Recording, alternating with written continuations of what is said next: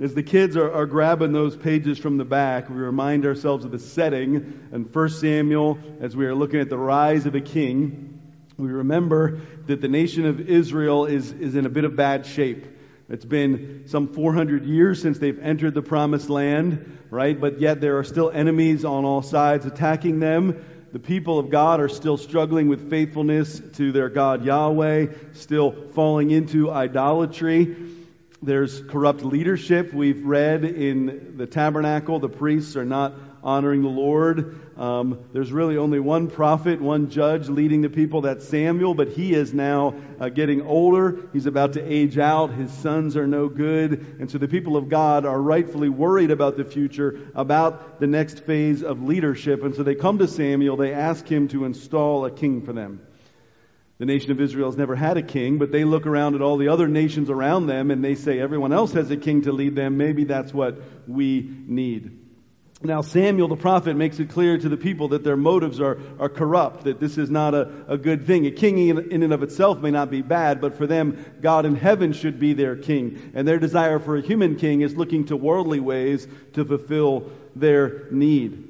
And so Samuel makes it clear to them that their desire for a king and the way and the reason they're asking is, is a rejection of God's role as their true king. And we'll read that again this morning. Now, in light of all of this, we can summarize this period of Israel's history, as, as with many periods, by saying they need help, right? And so this morning, we're going to read how God is going to work, and we're going to see the kingdom of God renewed. That's our theme for this morning, is that the kingdom is being renewed.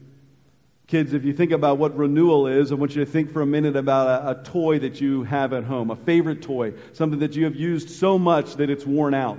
Maybe it's an old bike you've had for years. Maybe it's a swing set that you and your brothers and sisters have been tearing up for years. Maybe it's a set of cars or trains. But picture a toy that you have at home that is worn out it is maybe missing pieces, maybe the paint is peeling, but you are in no way ready to get rid of it, right? You don't want to throw it away and replace it. What it needs is renewal. That's what renewal is. Something that is worn out, that is broken, that, that may still have life left in it, but it needs to be made new. It needs to be repaired.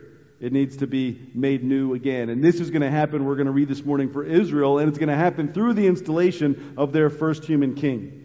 And we met him last week, this guy by the name of Saul a humble farmer, a donkey herder. Samuel the prophet has met with him privately. The Spirit of God has come over Saul. Saul has, has been transformed. He has been made new. Right? Samuel has anointed him to be king, but this morning we're going to pick up in 1 Samuel chapter 10, page 232 of the blue hardback Bibles, and we're going to pick up in 1 Samuel 10 verse 17 and read how Saul will be set in before the nation and God will use him to renew God's kingdom. So let me pray again and then we'll jump into verse 17. Father, we thank you for your word. We thank you for your spirit and how that they work together, collaborating together to transform our hearts.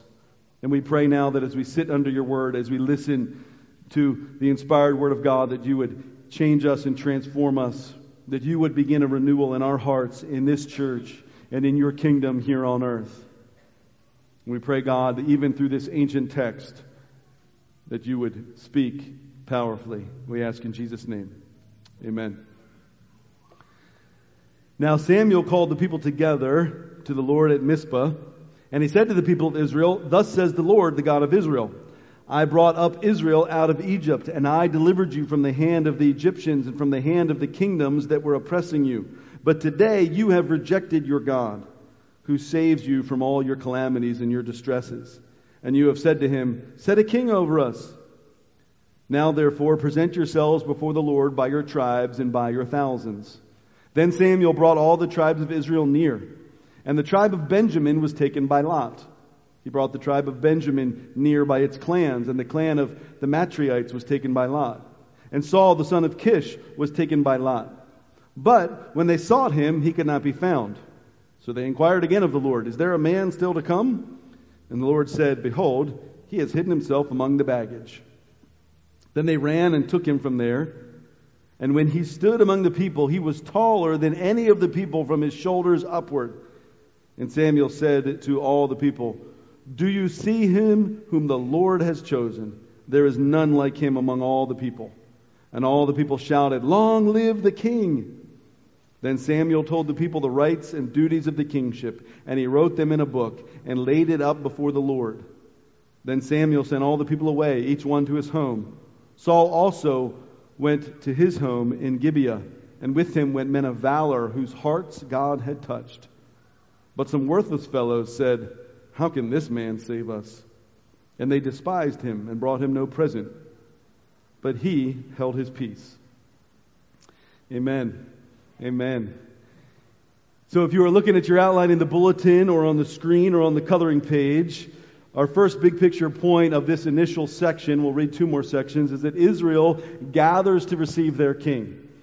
You can fill that in in your notes that Israel is, is gathering together to receive their king. And there's unity here. And we're going to see that theme throughout, that all that God is going to do in this passage this morning to bring kingdom renewal will happen through the unity and the gathering and the coming together of God's people. We see at the beginning of the chapter there, or the beginning of the section in verse 17, that they've all come together. Saul is now going to announce the new king to them. But he reminds them of their history.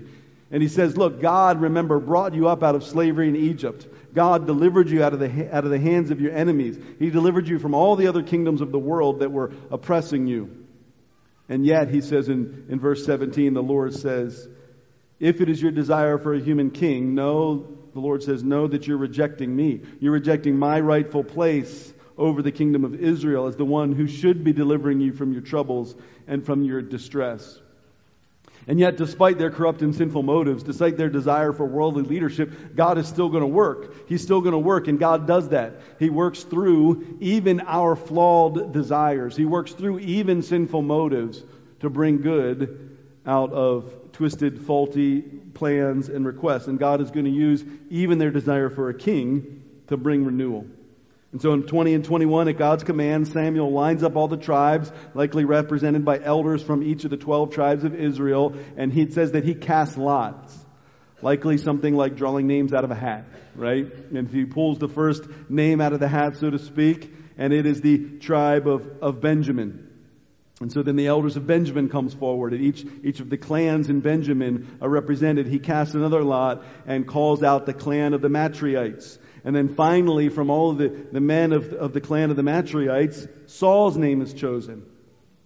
Now, this may seem random to us. We don't make decisions this way any longer, but this is the, the sovereign hand of God guiding the process. However, plot twist, right? They're at the, they're at the, the, the benefit auction and they pull out the, the ticket for the winner of the raffle and they call out the name. Plot twist, the guy's not there. And they're like, Saul of the Matrites.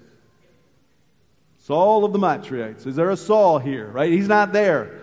And so they're like, okay, now, now what do we do? Right? And so they go back to the Lord and like, is there somebody else that's supposed to come? Is Saul running late? And God reveals to them, and this is, this is funny. You should chuckle.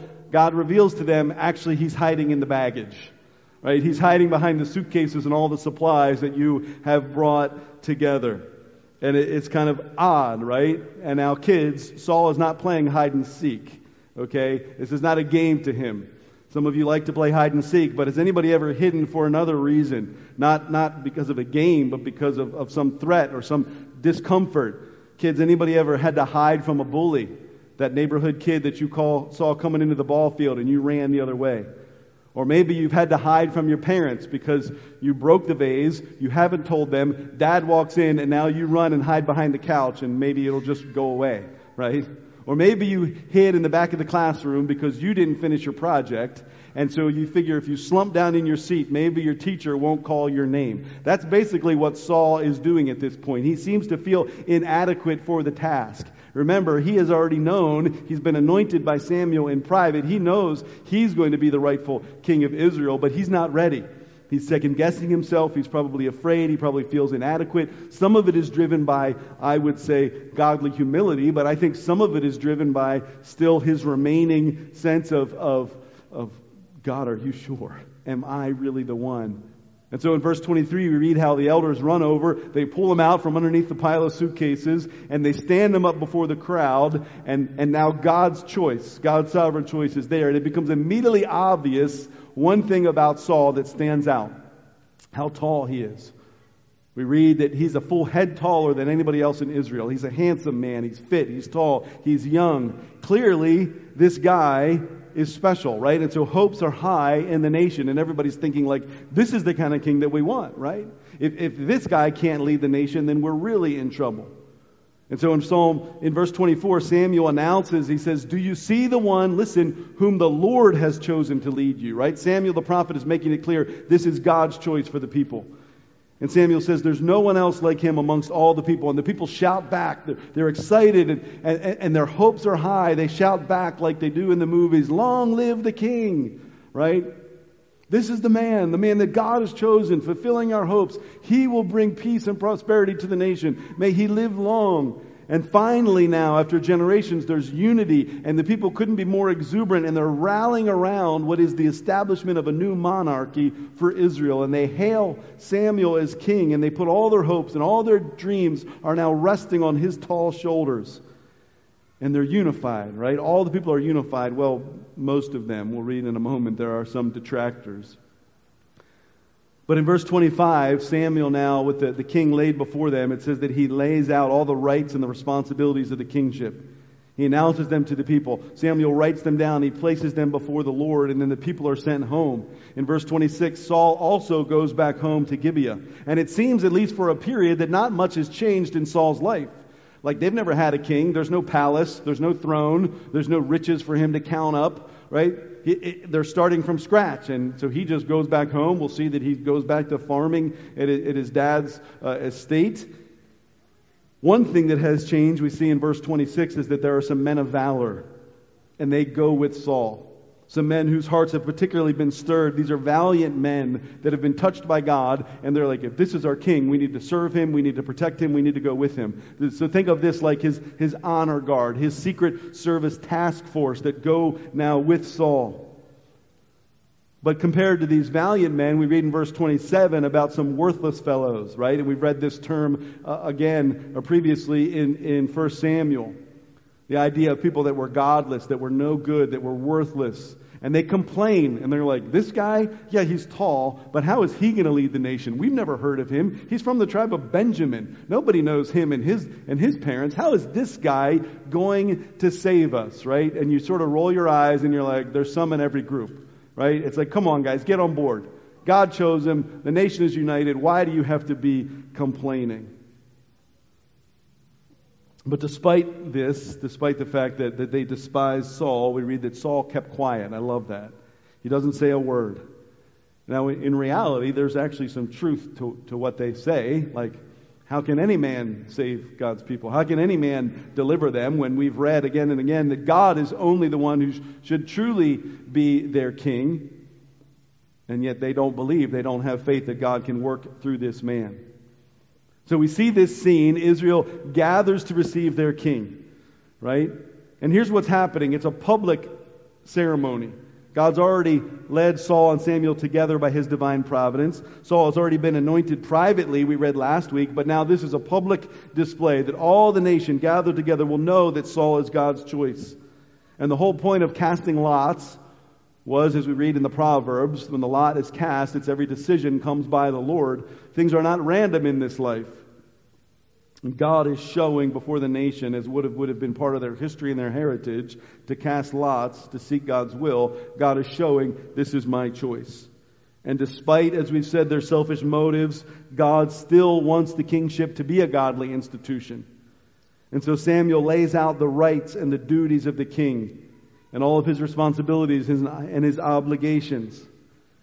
Now, we don't know all that Samuel said that day, but it's safe to assume that he would have relied upon the existing law of God, the, the Torah, the books of Moses. And Moses had revealed by the divine providence of God in Deuteronomy chapter 17 God's expectations. God had made his expectations clear. And even before they had come into the promised land, he said, he said, one day you will choose a king for yourself, and these will be the responsibilities and the rights of the, of the king. And so we read in Deuteronomy 17 that he was to be a fellow Israelite, not a foreigner. He was not to use his position of authority for personal gain. And we read there in Deuteronomy how he was not to seek out horses or wealth or wives, that the king was instructed to rule from God's word. Listen to what it says here in verse 18 and following. When he, the king, sits on the throne of his kingdom, he shall write for himself in a book a copy of this law, approved by the Levitical priests. And it shall be with him, and he shall read it all the days of his life, that he may learn to fear the Lord his God by keeping all the words of this law and these statutes, and doing them, that his heart may not be lifted up above his brothers, and that he may not turn aside from the commandment, either to the right or to the left, so that he may continue long in his kingdom, he and his children in Israel. What are the rights? What are the duties of the king? First and foremost, is to keep himself humble, to not seek to use his position for selfish gain, to keep his heart not turning from the Lord, not lift himself up arrogantly above the people, but to serve the people right? And he was to write out a copy of the, the first five books of Moses, to write out the rules and the laws so that he would know them, to read them every day, that he could lead the people as an agent of God, not arrogantly set aside from God, but, but humbly set under God.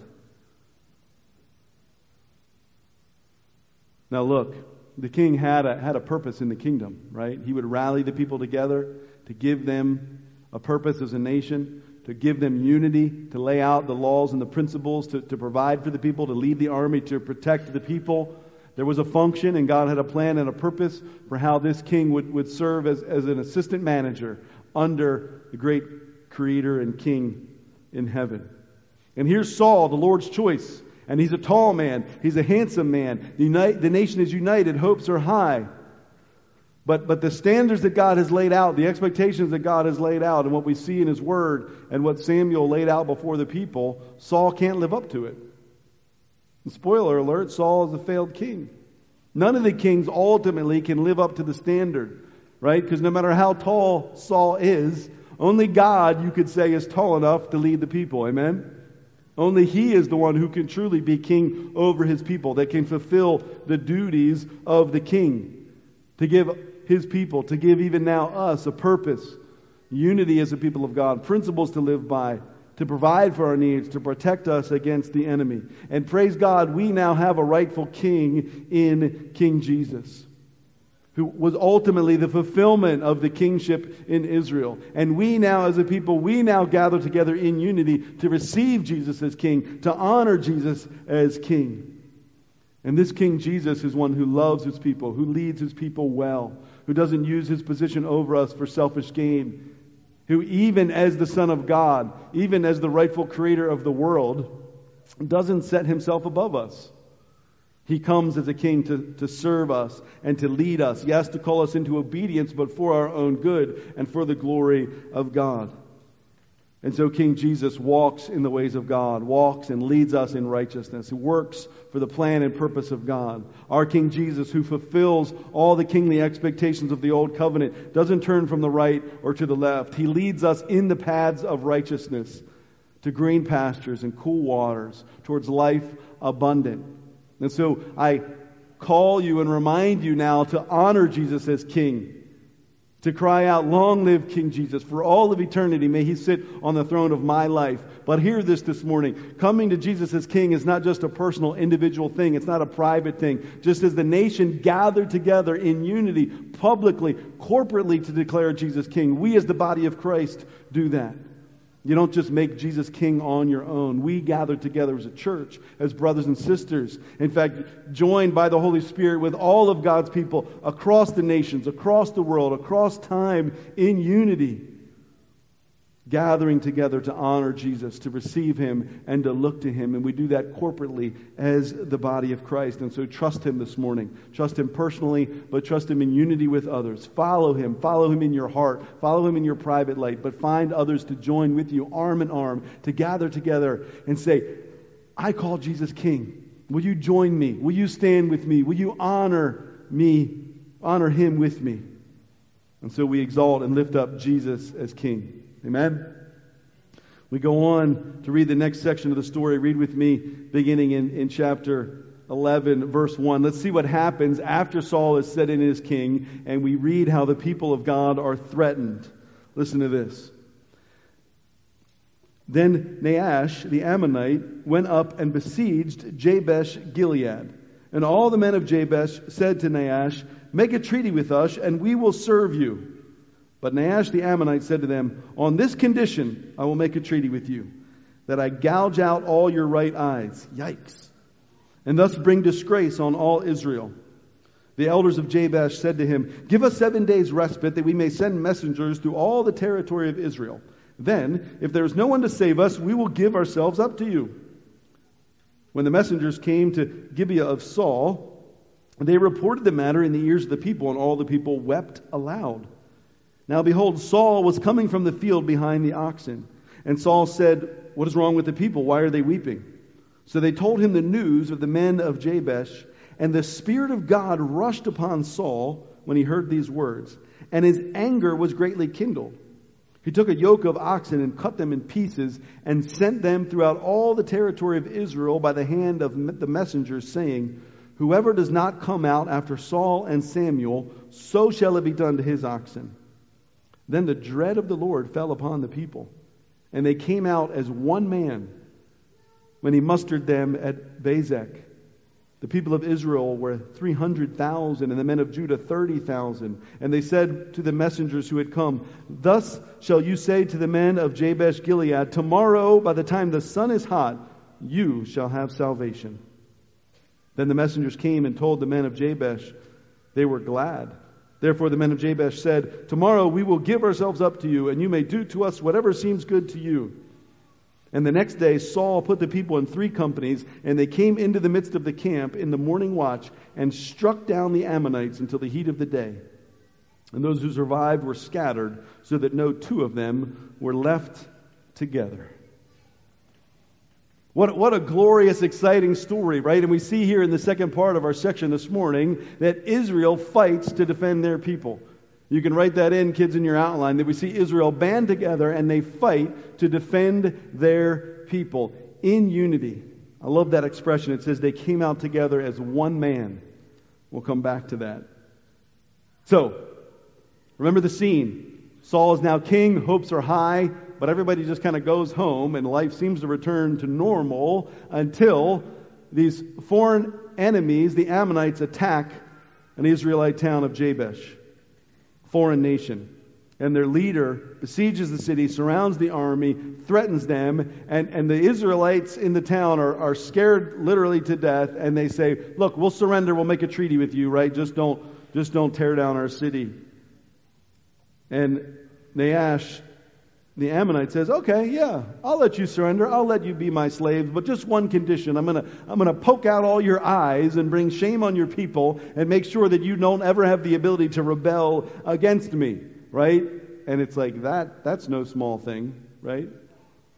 And so before they agree to this treaty and surrender, they say, hey, can we have seven days to think about it? Seven days to see if we have any other options, if anybody else will save us. Now, I don't understand why this enemy king would have given them a week to, to ask for help and to look for it, but he does. He apparently thinks that no one's going to come to their rescue.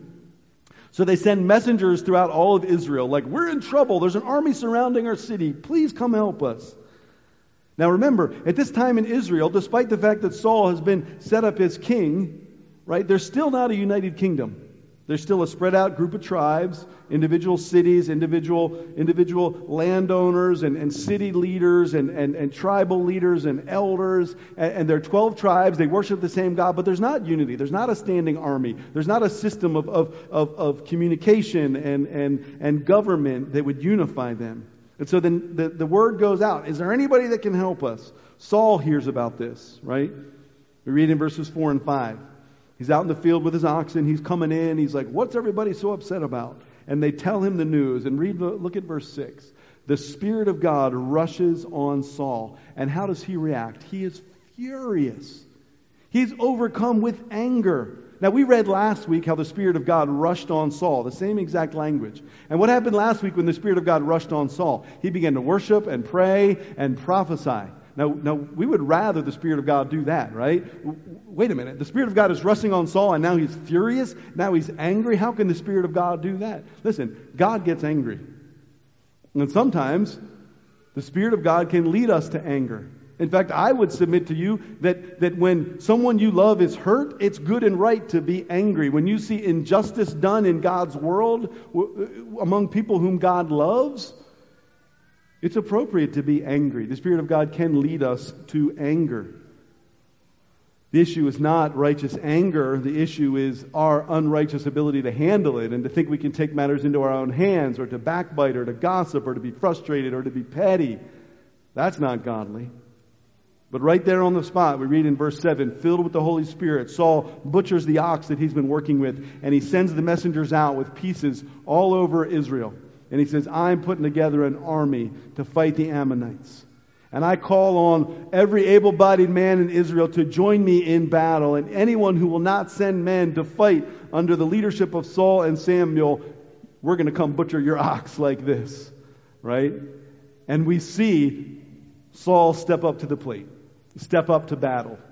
And the humble farmer that we met a couple chapters ago, he's gone.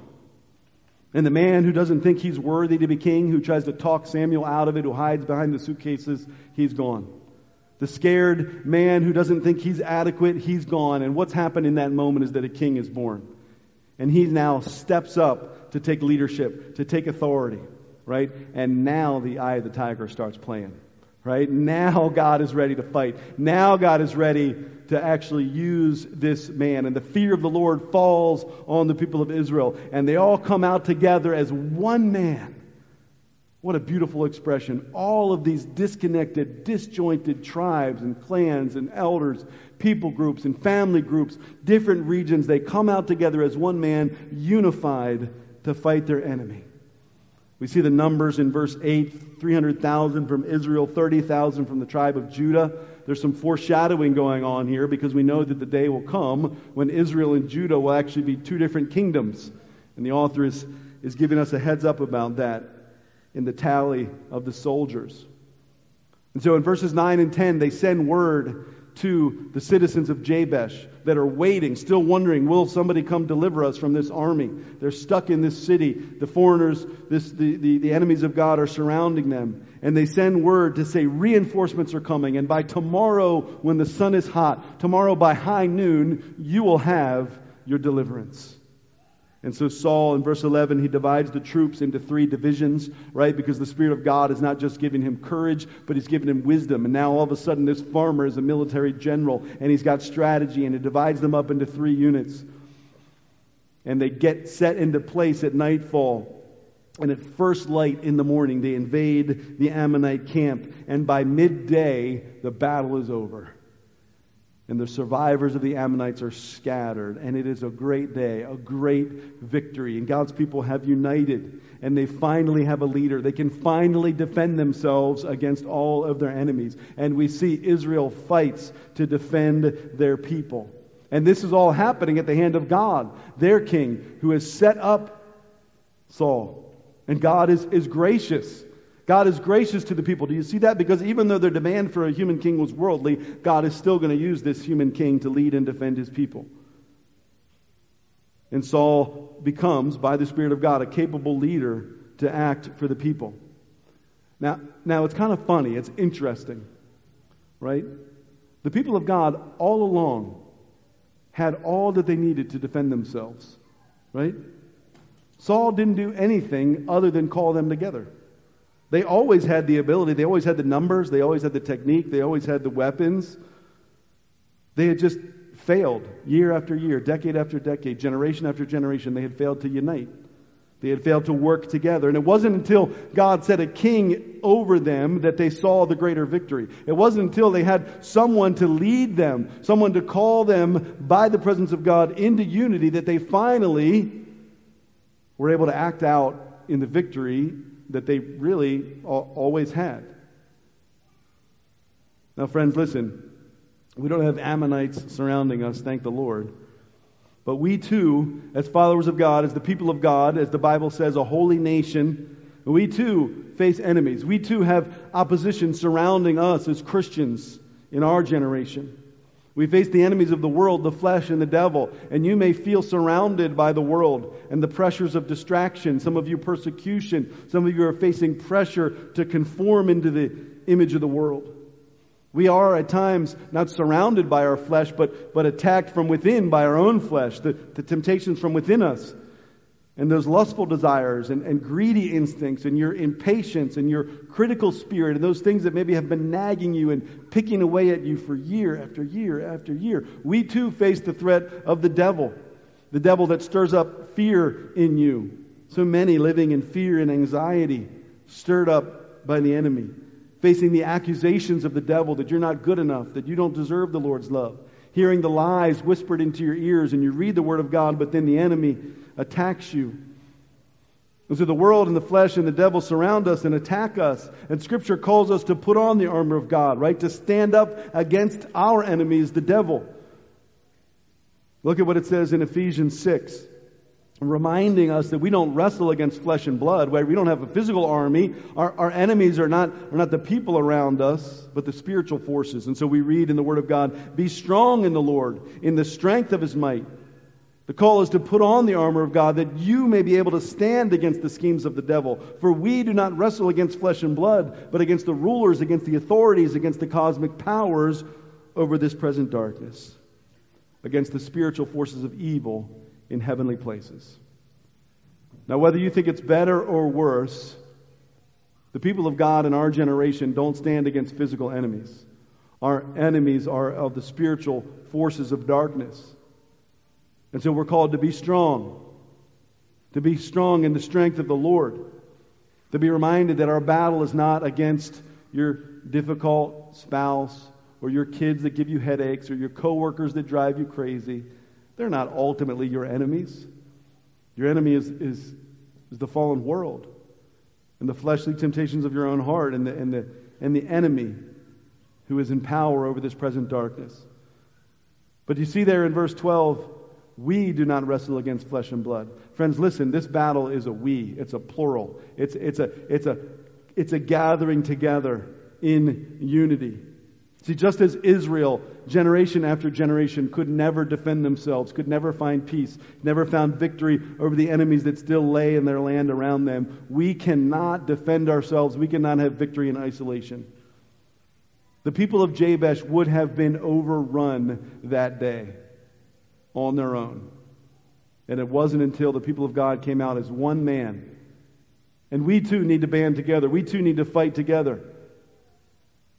That's a lot of, of what happened and, and even uh, is happening.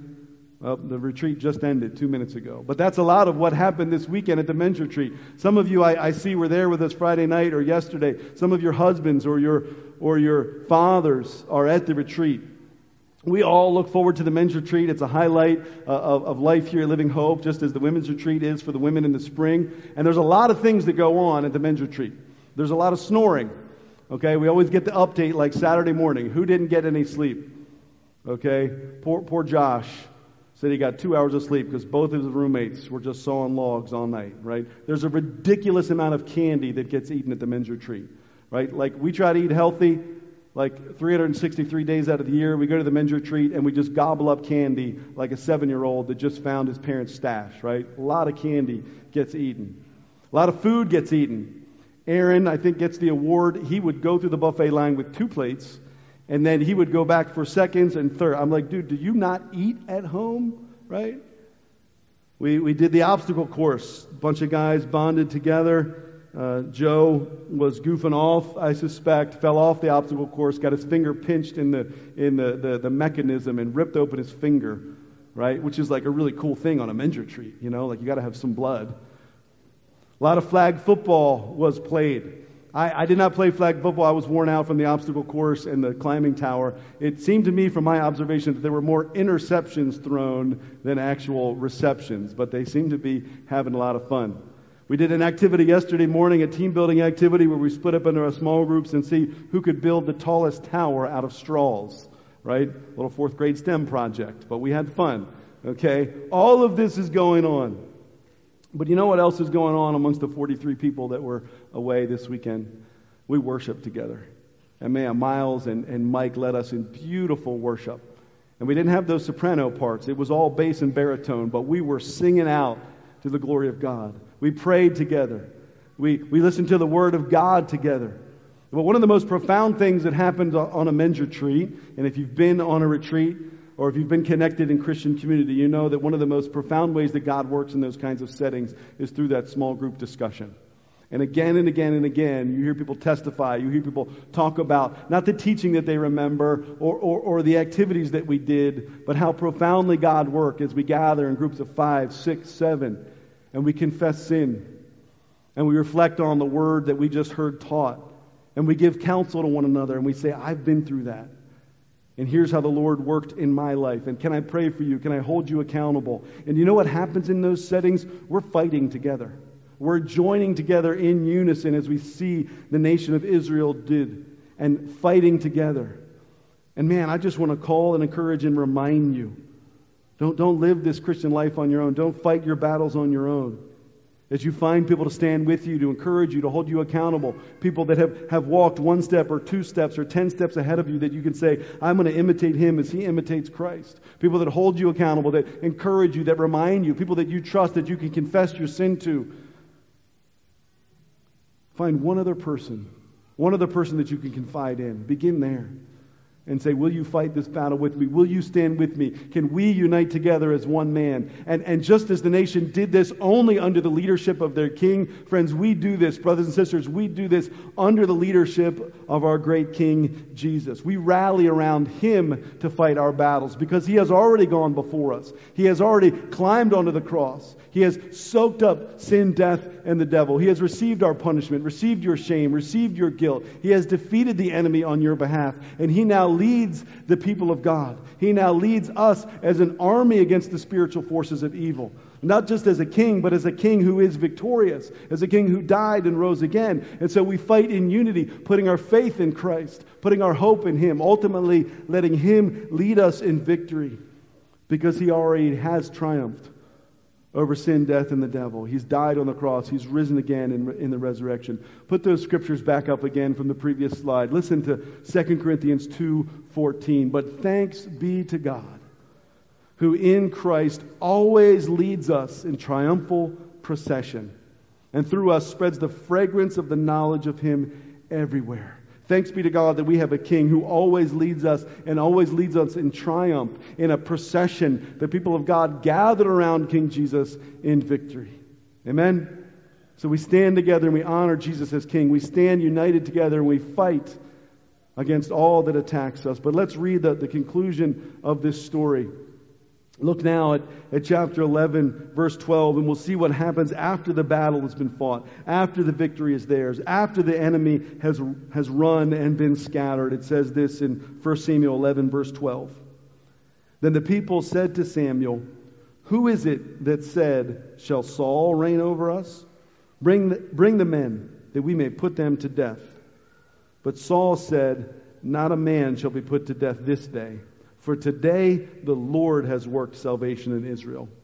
Then Samuel said to the people, Come, let us go up to Gilgal, and there renew the kingdom. So all the people went to Gilgal, and there they made Saul king before the Lord in Gilgal. There they sacrificed peace offerings before the Lord, and there Saul and all the men of Israel rejoiced greatly. What, what a beautiful end to the story, right? I, I've said several weeks in this series, like, this is not going to be a happy ending today, right? There are no stories in the hero today. But today, we get a joyful ending. Today, we have a hero. Today, the people of God are being renewed, and there's hope. And so the battle is won, and the people are rejoicing and celebrating that Saul has, has led them into victory. They're riding on cloud nine, but some of them are like, wait a minute. Wait a minute, what about that group of guys that a few days ago or a few weeks ago, however long it was, what about those guys that questioned Saul?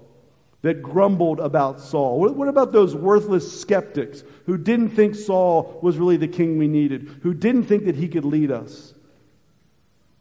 They're like, let's bring those guys up. And, and as we celebrate victory, let's have them executed. Now, now, that seems like harsh, right? But what they're saying is they're guilty of high treason before the king. Right? Saul is king. He's now proven himself, and those men should be brought up on charges of treason for their rebellion, for their lack of support, and we should execute them as a sign to all of the people that we stand unified behind Saul, and any complainers, any grumblers, any doubters are going to be put out from the nation. Now, honestly, it wouldn't surprise me in this moment if Saul got caught up in it, right? I mean, you can picture it. I mean, the battle is, is their bodies are still warm, right? They're still gathering their swords and their arrows. The emotions are high. They're celebrating. Finally, this victory. You could imagine Saul being like, okay, yeah, that, that's what you guys want to do. Like, let's do it, right? Let's validate my kingship. Let, let's approve that I, in fact, am the leader. You can imagine him wanting to, to put down any possible threat. You can imagine him wanting to support the voices of the crowd that were saying, Yeah, Saul, we're with you. Let's do this. You can imagine Saul wanting to exert his power. But instead, maybe somewhat surprisingly, Saul responds very differently. Look at verse 13. He basically says to the people that are calling for the heads of the detractors, he says, Quiet. No one's going to be executed today. But do you see his reasoning? He says, This is the Lord's day. This is the day that the Lord has achieved deliverance in Israel. He says in verse 14, For today the Lord has worked salvation in Israel. Do you see what Saul is saying there? This is God's victory.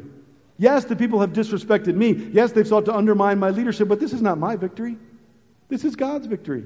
This is God's day. This is God's work. We're not going to see any more violence today. We're not going to we're not going to punish our own people.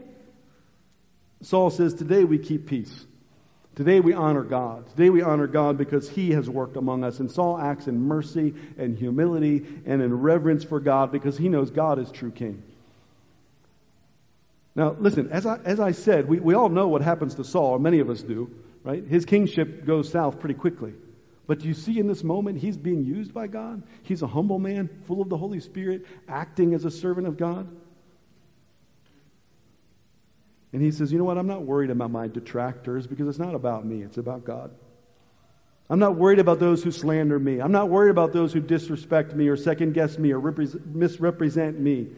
I'm not worried about the people who are out to, to seek me harm. Why? Because God's in control. This is God's day. This is God's kingdom. This is God's army. This is God's victory. What a beautiful picture for you and I, friends. We see that same picture in Jesus, who was slandered and didn't fight back who was accused, who was misrepresented, who was lied about, who was betrayed by his own friends. And yet it says in 1 Peter that he entrusted himself to his Father who judges justly. Can I just step aside for a moment and, and maybe give a bit of a footnote? You have people that attack you, that misrepresent you, that are suspicious of you, that don't trust you. Keep your nose out of the dirt. Don't, don't fight back. Don't try to get back at them. Act with integrity and ultimately trust the Lord because your life, your ministry, your job, your family is not about you. It's about God who leads you. And so, just as Saul did, act with mercy, act, act with integrity. Trust the Lord because it's His day, it's His victory, it's His battle. Let's not be a people, as I've said before, who fight fire with fire. Let's fight fire with water because that makes a whole lot more sense and peace and humility and joy and love and forgiveness will put down those who slander and defame you in the name of Jesus a lot quicker than anything else the world can offer. So Saul doesn't allow the violence to continue. And then in verse 14, Samuel, who's still a prophet, who's still speaking for God's people, Samuel speaks up and he says, Let's all go now together to Gilgal. There we will renew the kingdom, he says in verse 14. So, united in victory under their new king's godly leadership, they go to Gilgal before the presence of the people. Now, Gilgal is an important city in the history of the nation. Samuel leading them there is significant. It's where Joshua gathered the people when they entered the promised land, where they erected 12 memorial stones, where they circumcised the men of Israel and renewed their covenant. Samuel is saying this is now a renewal. This is now a new beginning. And he's recalling their history, recalling their covenant with God. And he's saying, Do you remember why we came into the promised land? And just as they gathered at Gilgal, we now gather to renew the kingdom, to have a fresh start. And it says in verse 15 that there they made Saul king before the Lord. Now listen, he had previously already been anointed in private by Samuel. He had publicly been chosen and accepted before the people, but now is the final step. Now is his public coronation, his confirmation, his, his leading the nation in unity. And I think it's interesting that it's not until after they've fought together, after they've seen Saul leadership, now they're ready to say, Yes, we're going to formally make this man king. And now everything changes. Now the nation is reborn. And they offer sacrifices to Yahweh and they unite together and they pray together and they rejoice together. And we all celebrate that a new chapter has begun. And we see in this final section, Israel unites to renew their kingdom.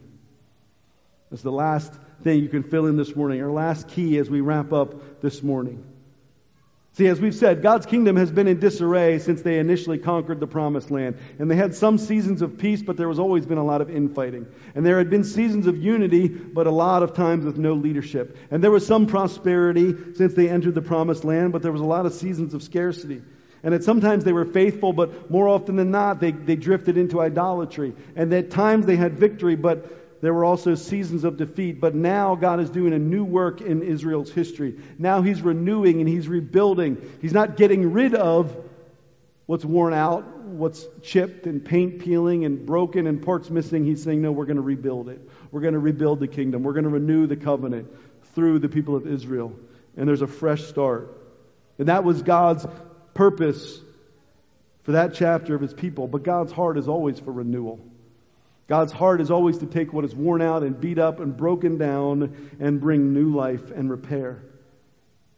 And we read in the New Testament that anyone who is in Christ is a new creation. The old in your life is gone and the new has come. Your old, broken down, sinful heart is gone. You're given a new heart. See, the heart of God in every generation, for every people, is renewal, is that God's kingdom would be renewed in your heart and in His world. God is a God who is building and renewing his kingdom on earth. See, God's plan and God's purpose since he created the world has always been that his kingdom would flourish in our world. God's kingdom is his rule, is his reign, bringing purpose to his people, bringing unity, bringing good laws, providing and protecting for his people. God's kingdom comes, and it's a kingdom full of love and full of joy and peace and justice and mercy and goodness. And wherever God reigns, wherever God's people submit to Him, wherever God's kingdom comes on earth, there's justice and mercy and goodness in the presence and love of God. And yet we know that the curse of sin has infected every area of God's creation. But yet, going all the way back to Genesis, God has planted seeds that through Abraham and Isaac and Jacob, one day the nation of Israel would bear a Savior, a King, to bring the kingdom on earth. Look at what the angel proclaimed to Mary in Luke chapter 1. The angel said that, that, that, her son would be great and would be called the Son of the Most High, and the Lord God would give to him the throne of his father David, and he will reign over the house of Jacob forever, and of his kingdom there will be no end. Somebody say amen. And Jesus, after this angel prophesied his life's work, he came at around the age of 30, declaring and beginning his public ministry. And what does it say in Luke chapter 1? What was his ministry? Soon afterward, he went through all the cities and villages, and Jesus proclaimed and he brought the good news of the kingdom of God. He was, he was proclaiming and he was bringing the kingdom of God. Now, this is a kingdom that is already not yet. What we mean by that is that the victory has already been won. The kingdom has already come through Jesus' life, death, and resurrection. And for many of us here today can testify God's kingdom is in my heart, and His reign and His rule is in me and is with me, and my life has been transformed. My life has been renewed. I am a new creation. And God is building churches we see in the United States, and praise God, in every continent and every nation of the world. And God's word is going out, proclaiming his light in a dark world. And so we pray together as Jesus taught us to pray Our Father who is in heaven, holy is your name. God, would you bring your kingdom? Would you bring your will on earth as it is in heaven? And so we now, as the people of God submitted to the King, we pray that, but we also work for that. And we also await. We await the day when the kingdom that has not yet fully come on earth as it is in heaven, the day when Jesus will return, when evil will finally be defeated. Because even though victory is won, we still see the lingering effects. Full renewal has not yet come. But we await the day when Jesus will return and he will make all things new. And so we pray for that and we work for that. And again, as we've seen again and again in this chapter, not in isolation, not as individuals, but we, we pray and we work and we fight united together as one man, as one church, as one people of God. And we proclaim the good news to friends and family and neighbors. And we, we bring the good news. We bring the kingdom of God through acts of service and love as we speak the gospel, as we serve the needy, as we give generously, as we act in salt and light to a dark world. So hear this again as the worship team comes. Hear the call to gather together, to receive Jesus as King, to honor Jesus as King. Can we do that this morning as a united people? And can we fight together in unison? Don't go out here one by one.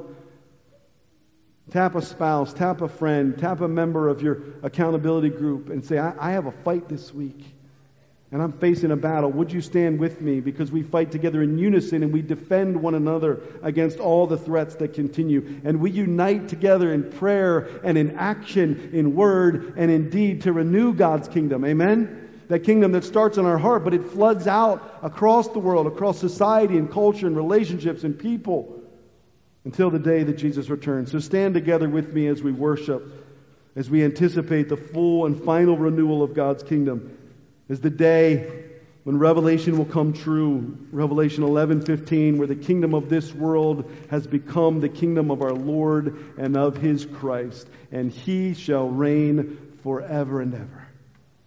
And so god amen. Yeah.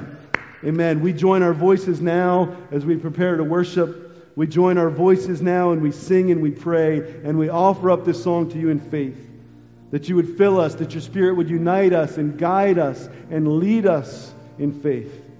Unite us together. Be honored, be lifted up as our King, and transform our lives. Renew our hearts, renew our families, renew this church that your kingdom would come and your will would be done on earth as it is in heaven. Amen.